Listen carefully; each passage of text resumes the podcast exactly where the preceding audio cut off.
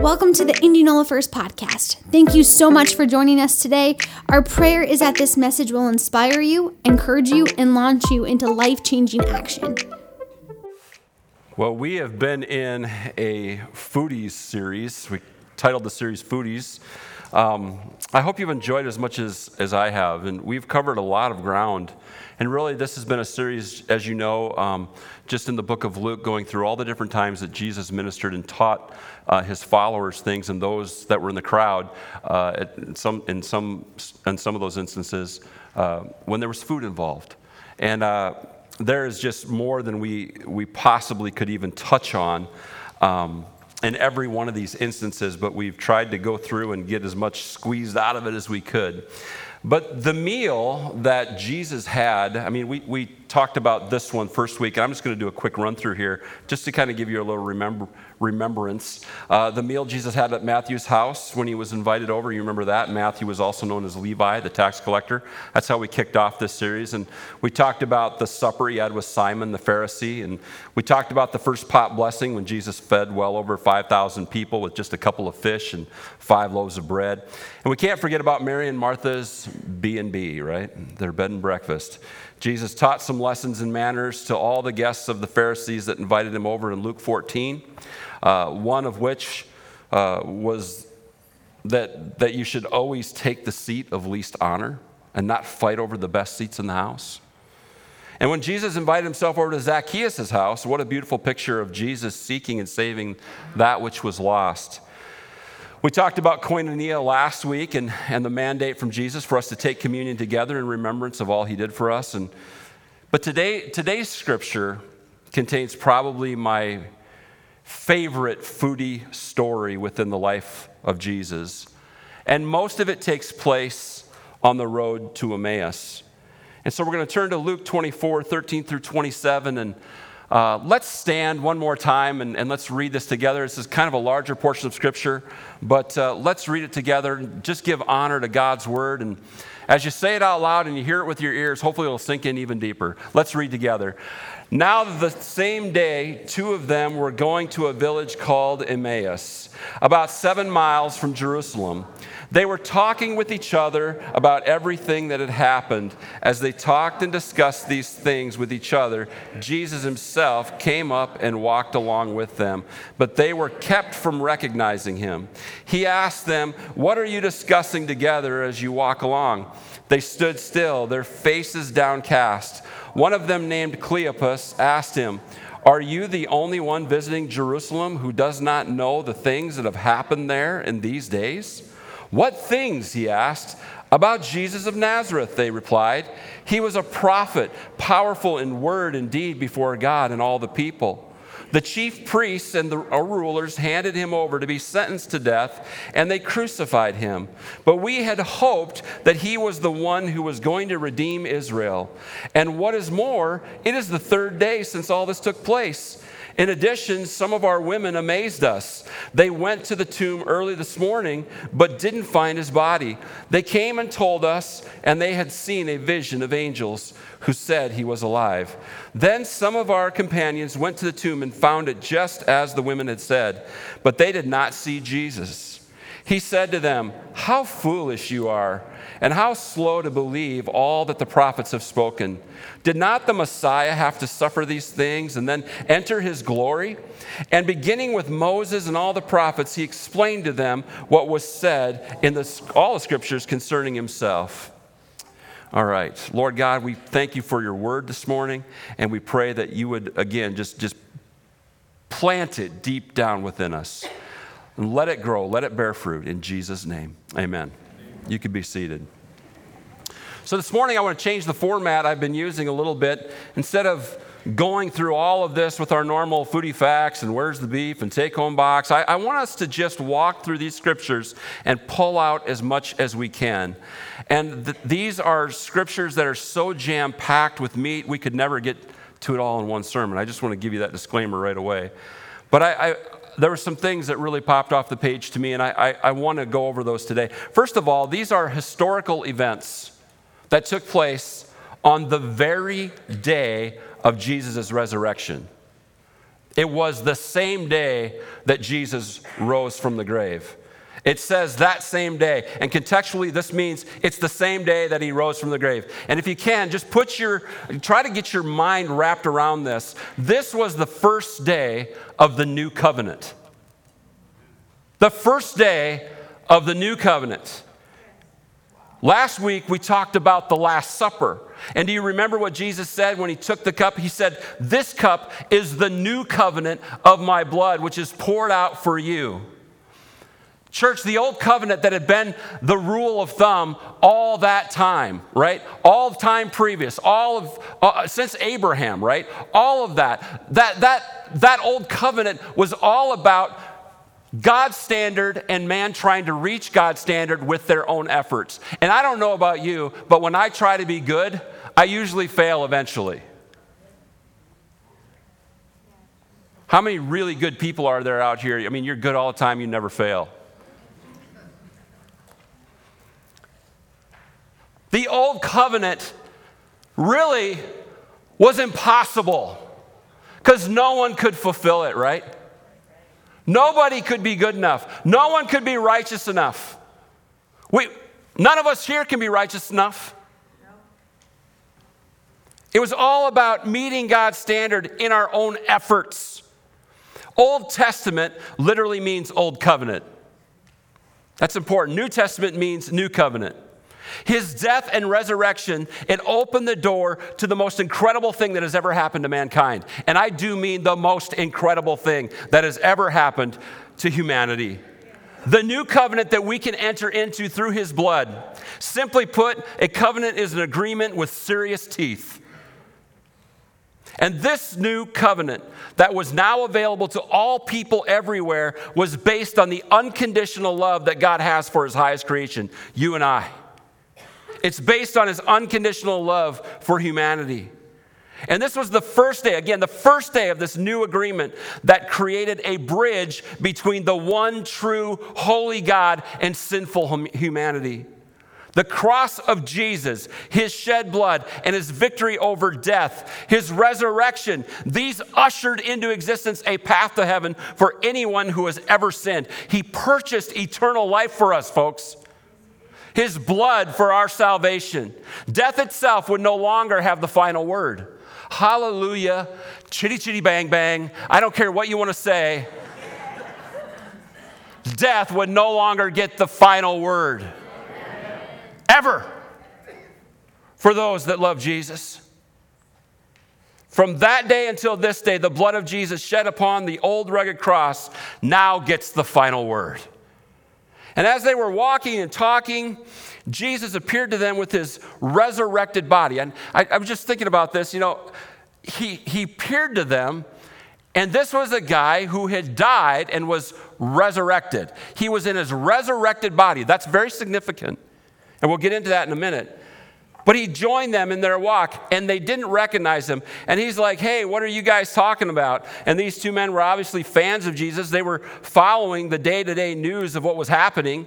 And they even seemed to be maybe just a little bit more than fans of Jesus. It seems that they were actually followers, if you understand that, uh, that kind of verbiage, fan or follower. Some of us have been through those, that class. Yet they, they didn't recognize Jesus and they didn't understand the meaning of all that was going on. When Jesus asked them what they were talking about, the scripture says that they stood still. I mean, they're walking along, and Jesus is like, What are you guys talking about? And they're like,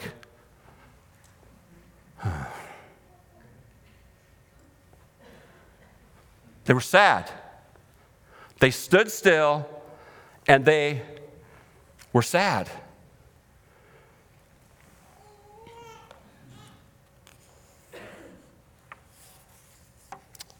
His question made them stop. Their faces were downcast, the scripture says. They had a sad countenance. I, think about that a minute. If they really knew what was going on, this was the first day of the new covenant. This was a day to partay, right? This should have been a day of celebration. This should have been like, Do you know what's just happened? This is amazing. But they're like,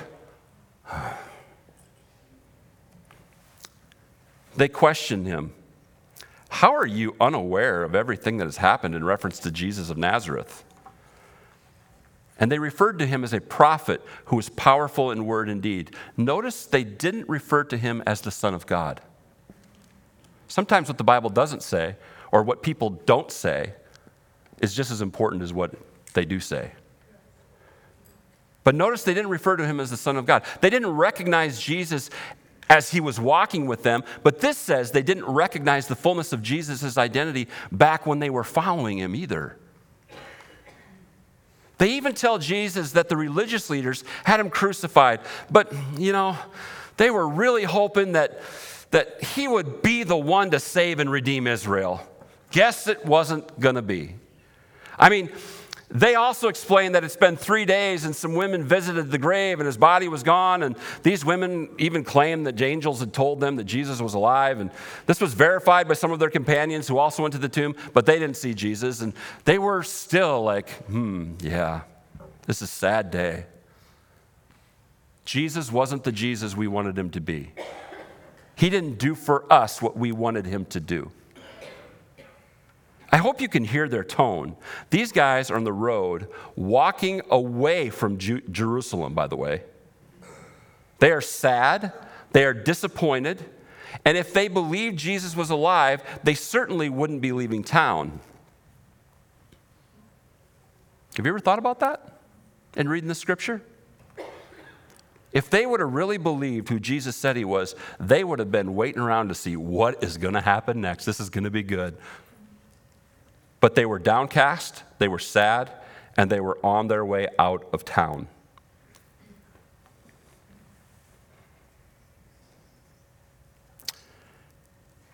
It's almost like they had an attitude of defeat. Yeah, we thought he was the Messiah, but it turns out that he wasn't. I mean, these guys are bummed. And you can give them a pass on not recognizing him physically not because his resurrected body looked so different, but because it says that they were actually kept from recognizing him. But like so many others, they missed the message. This was Resurrection Day, the first day of the new covenant, and they were leaving town in defeat instead of holding on just a little bit longer to their faith, just long enough for Jesus to reveal the, the, the real victory that had just been won. Death had finally been defeated. It was defeated on that day. So Jesus lets them have it a little bit. He says, You guys are foolish. He says, Are you crazy? I mean, that, that's my version. How foolish and slow to believe the prophets are you? The Messiah had to suffer these things and enter his glory. And understand, church, these were Jewish men, men who knew the Old Testament scriptures. The book of Isaiah was read in the synagogue. They obviously attended those services. Who did they think the book of Isaiah was referring to in chapter 53? I mean, it was read to them at least annually, probably more, but it says in Isaiah 53, and, and this is just 1 through 12. It's not going to be in the screen, so listen to this. Who has believed our message, and to whom has the arm of the Lord been revealed? He grew up before him. This is 700 years before Jesus was born, by the way. Isaiah is writing this. He grew up before him like a tender shoot, like a root out of the ground. He had no beauty or majesty to attract us to him, nothing in his appearance that we should desire him. He was despised and rejected by mankind, a man of suffering, a, a, from, a, and familiar with pain, like one from whom people hide their faces. He was despised, and we held him in low esteem. Surely he took up our pain and bore our suffering, yet we considered him punished by God, stricken by him, and afflicted. But he was pierced for our transgressions, he was crushed for our iniquities. The punishment that brought us peace was on him, and by his stripes we are healed. Isaiah is talking about the coming Messiah. They've read these scriptures, they've heard them read in synagogue, and they still missed it. They're looking for a conquering king, and this is who Isaiah is prophesying about. In verse 6 of Isaiah 53, it says, We all, like sheep, have gone astray. Each of us has turned our own way, and the Lord has laid on him the iniquity of us all. On him, on Jesus, on the Messiah. He was oppressed and afflicted, yet he did not open his mouth. He was led like a lamb to the slaughter, and as sheep before its shears, he is, is silent, so he did not open his mouth. By oppression and judgment he was taken away, yet who of his generation protested? For he was cut off from the land of the living. For the transgression of the people he was punished. He was assigned a grave with the wicked and with the rich in, in his death, though he had done no violence, nor was any deceit in his mouth. Yet it was the Lord's will to crush him and cause him to suffer. And though the Lord makes his life an offering for sin, he will see his offspring and prolong his days. I mean, this is describing exactly what Jesus just went through.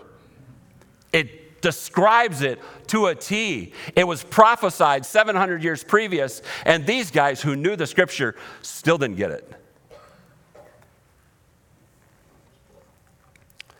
How did they not attribute this prophet and servant in Isaiah 53 to the servant Jesus, to the Messiah that they had been waiting for?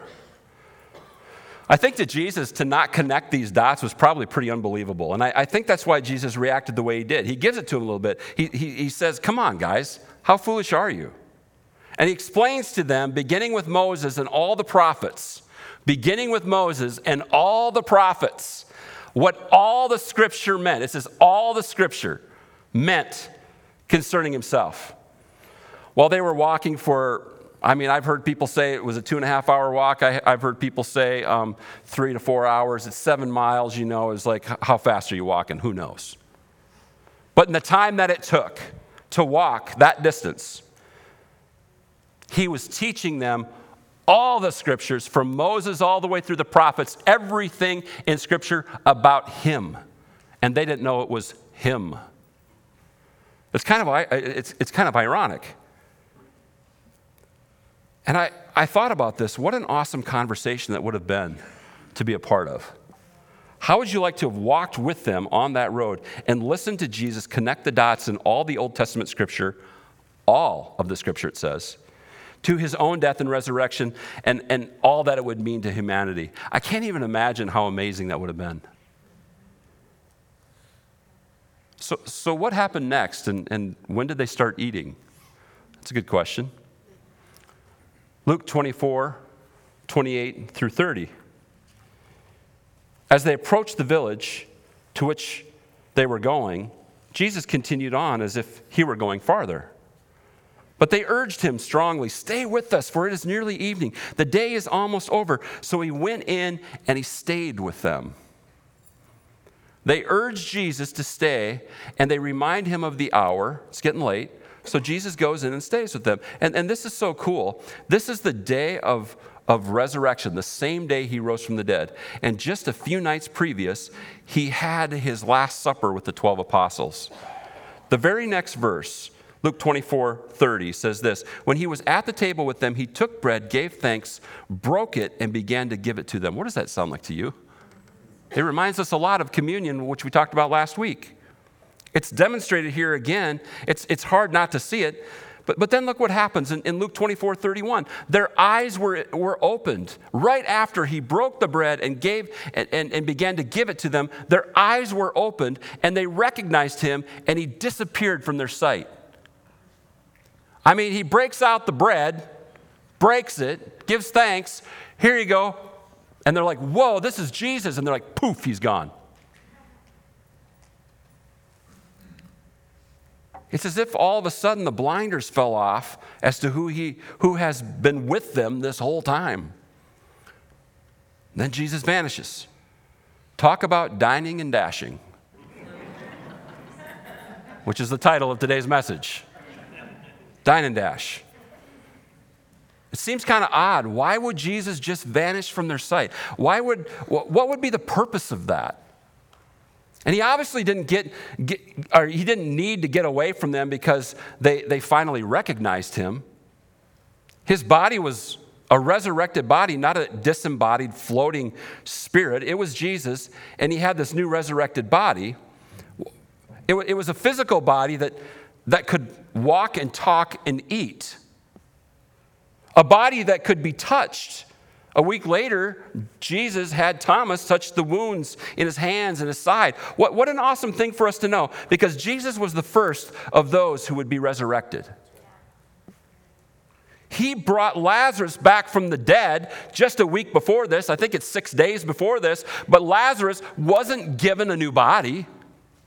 His earthly body was merely healed. His body would eventually wear out and he would pass away again. This, however, was the beginning of something entirely different, the first of many. From now on, those who would die, those who were under the new covenant, and if they died, meaning that they had given their hearts and lives to Jesus, making him their Lord and Savior, from now on, they would never have to experience real death. Ever. Real death is separation from God. That's real death. That's real death. And they would never have to experience that. Some of you have lost loved ones in the past several years, and the holidays are approaching quickly. I know how hard it can be. My family misses my dad every time we get together. We talk about it. When we're on the list side, we, we miss Dale, her dad. And it's a time that is supposed to be joyous, but it, it often becomes just another reminder of how much you miss your wife or your husband or your child or your grandparent or your friend. And I don't want to be insensitive to anyone's feelings this morning, but sometimes in the fog of our grief, we lose sight of the truth of Christ's resurrection. He rose from the grave, forever defeating death and hell. Believers don't have to grieve without hope. There's a forever together coming. And I just need to push you a little bit this morning. Grieve, yes, but grieve with the hope that we have in the resurrection of Christ, the first fruit of all of those that will be resurrected from the dead. It's something to be thankful for. And can I encourage you, please don't let your heart focus on what you don't have or who is not with us during this holiday season. Focus on all that you do have and who is with you, and the fact that death in this life is not the end. What do you believe? Do we believe the scripture? Do we really believe it? Because this death thing, it's so temporary. It is so temporary. I mean, can, can I just push you a little harder if, if, you're, if you're just in the trench of grief and can't get out? Grieve, yes, but grieve with hope. God did not create you to live in the gutter of grief. I'm not saying you shouldn't grieve, that you don't have the right to grieve, that, that it's not a process, that it's different for everybody, that, that it, it's a real feeling we have. That's all true. But He didn't create you to live there. And let that grief become your identity. He didn't do that.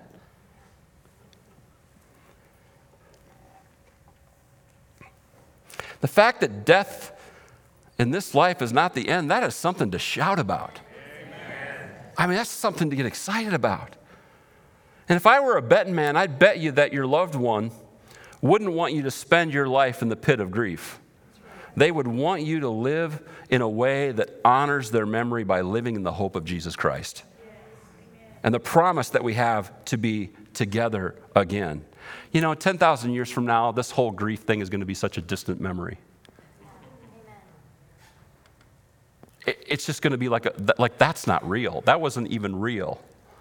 Because the reality we are going to get to be a part of, the reality, the real reality, if I could say it that way, okay, that is going to be so much more real than this ever was.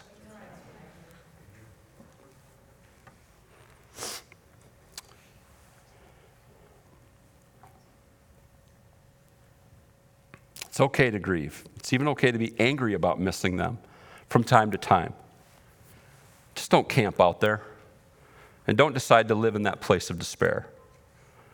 Scripture tells us that to be absent from this body is to be present with the Lord.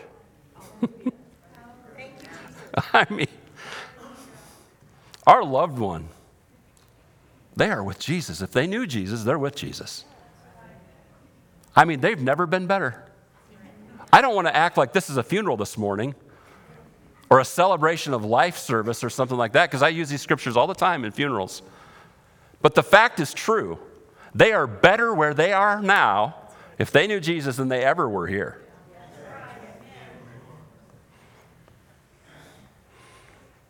I don't know. I'm just maybe, maybe I'm so naive that I believe the scripture. Right? If believing in the scripture makes you naive, then I'm, the, I'm, I'm naive. Are you with me? All right. It tells us to be absent from the bodies, to be present with the Lord. If, if your loved one knew Jesus Christ, if they called upon the name of the Lord, even if it was in their final moments here on earth, we can be assured that they're with Him even now. Their spirit and their soul has joined heaven's choirs, if you will, heaven's gates. I mean, they are there. They are with Christ, they're in His presence. Their bodies may be here, but their soul and spirit are there. But just as Jesus rose from the grave, met with these men, and vanished, guys, there's going to be a great vanishing that's going to occur in which he rolls back the eastern sky and the trumpet call of God cracks the spiritual sound barrier.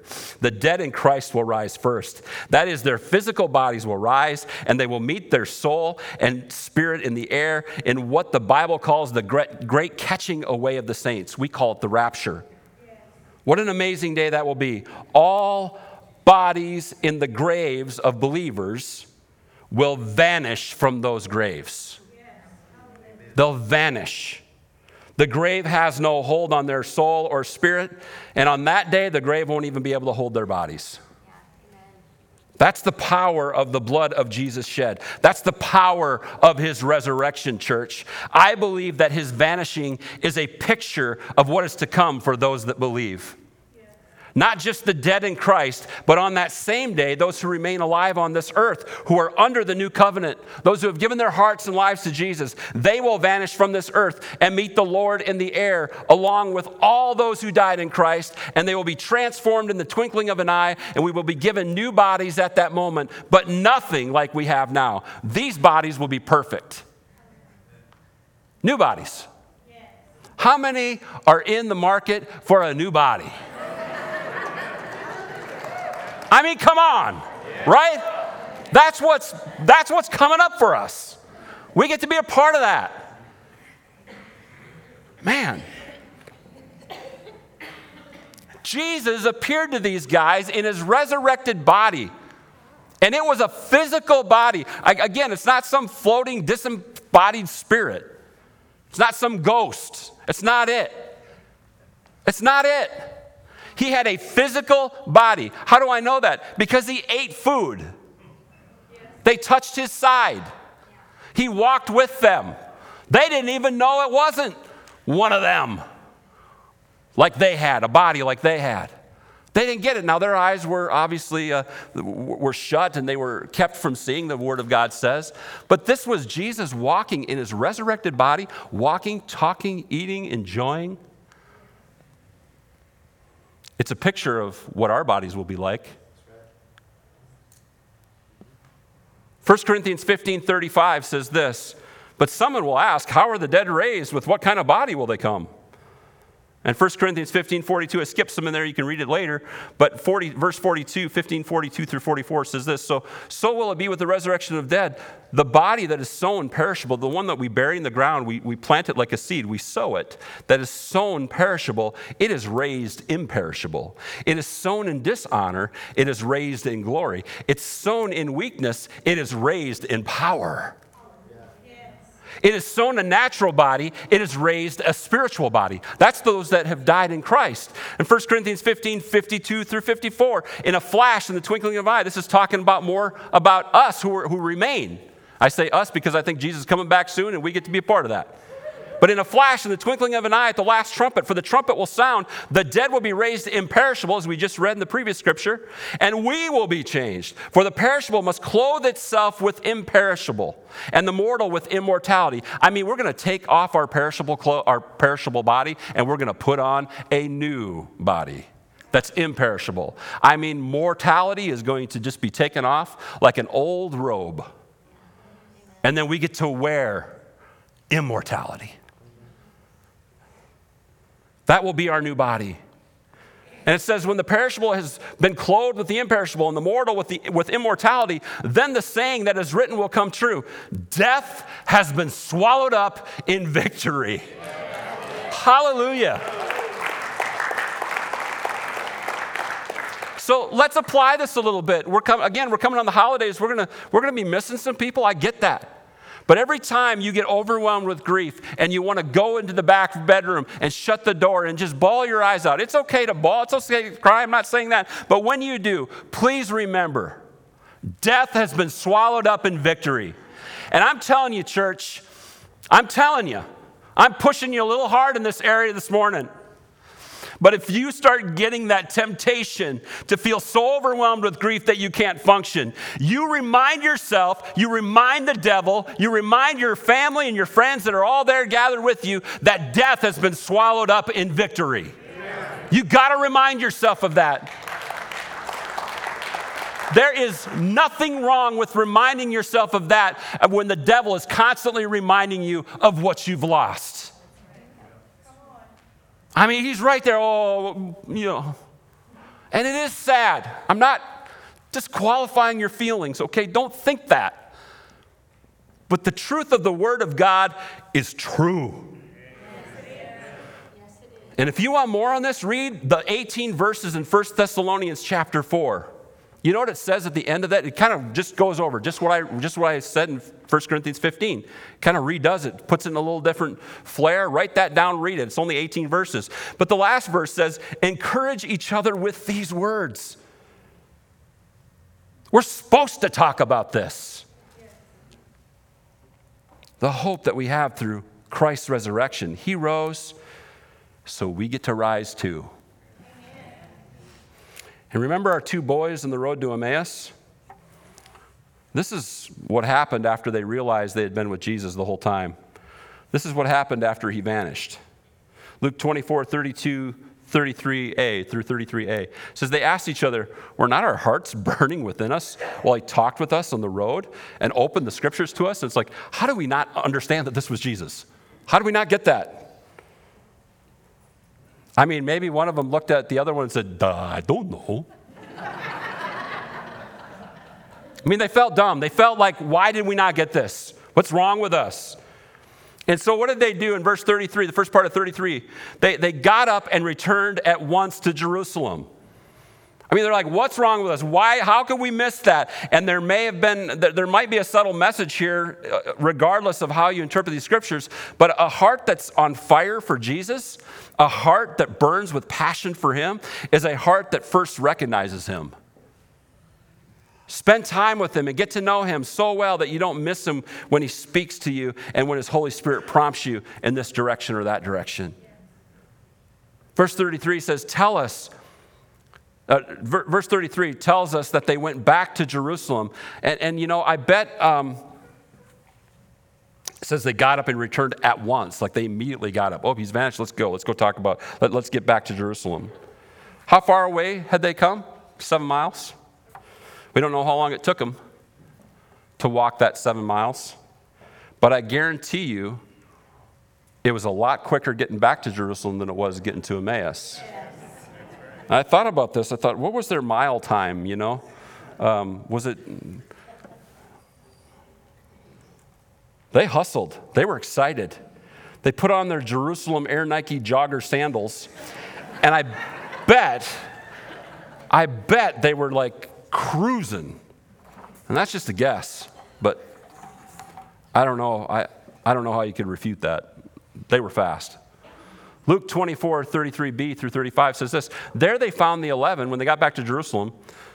They found the 11 and those with them assembled together and saying, It is true. This is what the 11 were saying. It is true. The Lord has risen and appeared to Simon.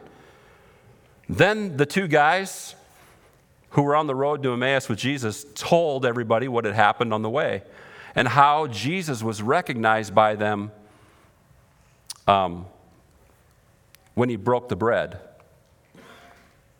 When you experience Jesus, don't shut up about it. Run as fast as you can and tell everybody about the goodness of God. That's what these two guys did. Cleopas and the other guy who wasn't named, the 11 told them about Jesus appearing to Simon Peter. They weren't holding anything back. And these two who walked with Jesus on the road to Emmaus didn't either. And I want to sum up this morning this Jesus rose from the grave. Just a couple of points I want to give you.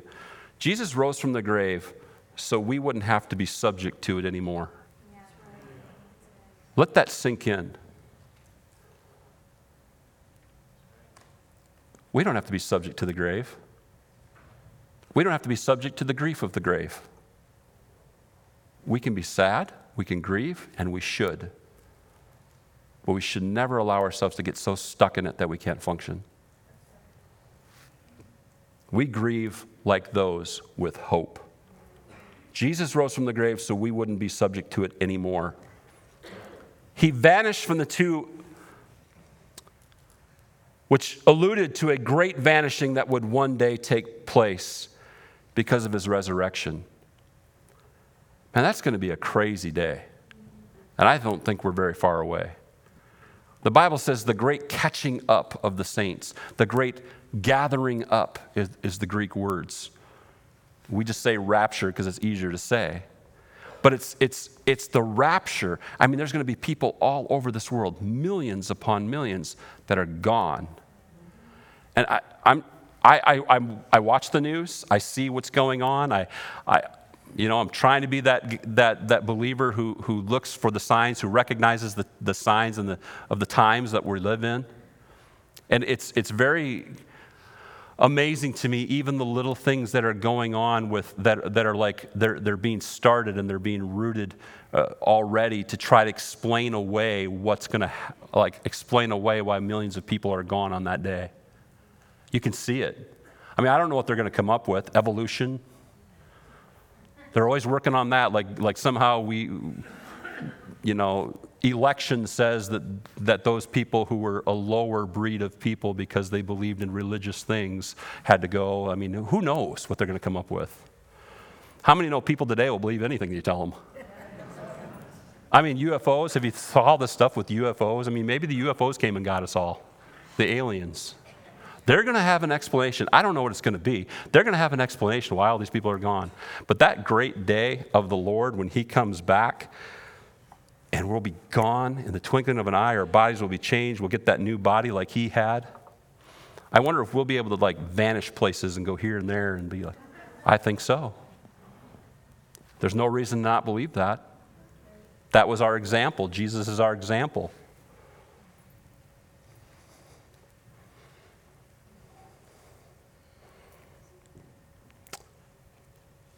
Put your hope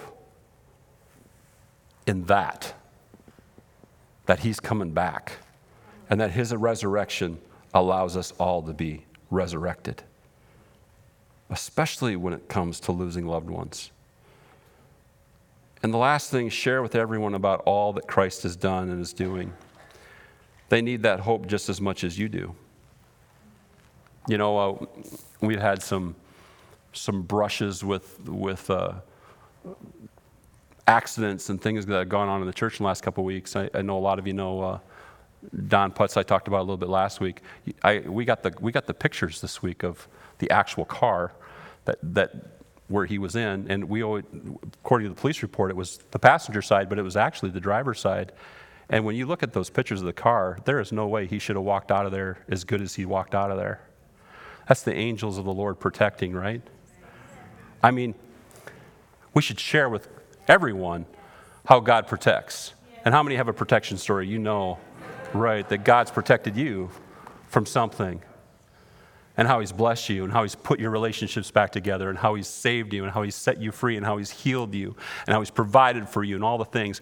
Our mouths should be so full of all the praise that we have for God and all the great things that he's done that we don't even have time to let words of negativity, doubt, fear, all the crap that does come out of our mouth come out. And if you don't have a current testimony, rob somebody else's and tell everybody about what God did for them. God's good. Absolutely good. Yeah. Let's pray. Lord God, I thank you so much that you love us with an everlasting love. And although we grieve and we miss and we hurt, God, for those that are no longer with us, those that were so much a part of our lives. God, we stand firm in the fact that you rose from the grave and we're all going to get to be together again. Let this holiday season not be a reminder of what we've lost, but let it be a reminder of what is going to happen in the future. An awesome, amazing, supernatural, glorious reunion, God, with all of those that have gone before us that knew you. Lord, I pray that every time we get tempted to kind of just slip into that place of of such hurt and such despair and even depression, God, about what's taken, what's taken place. Lord, I pray that you would just remind us, you'd quicken our hearts to remember that you defeated the grave. And we'll feel the full effects of that before too long. God, we love you. I thank you.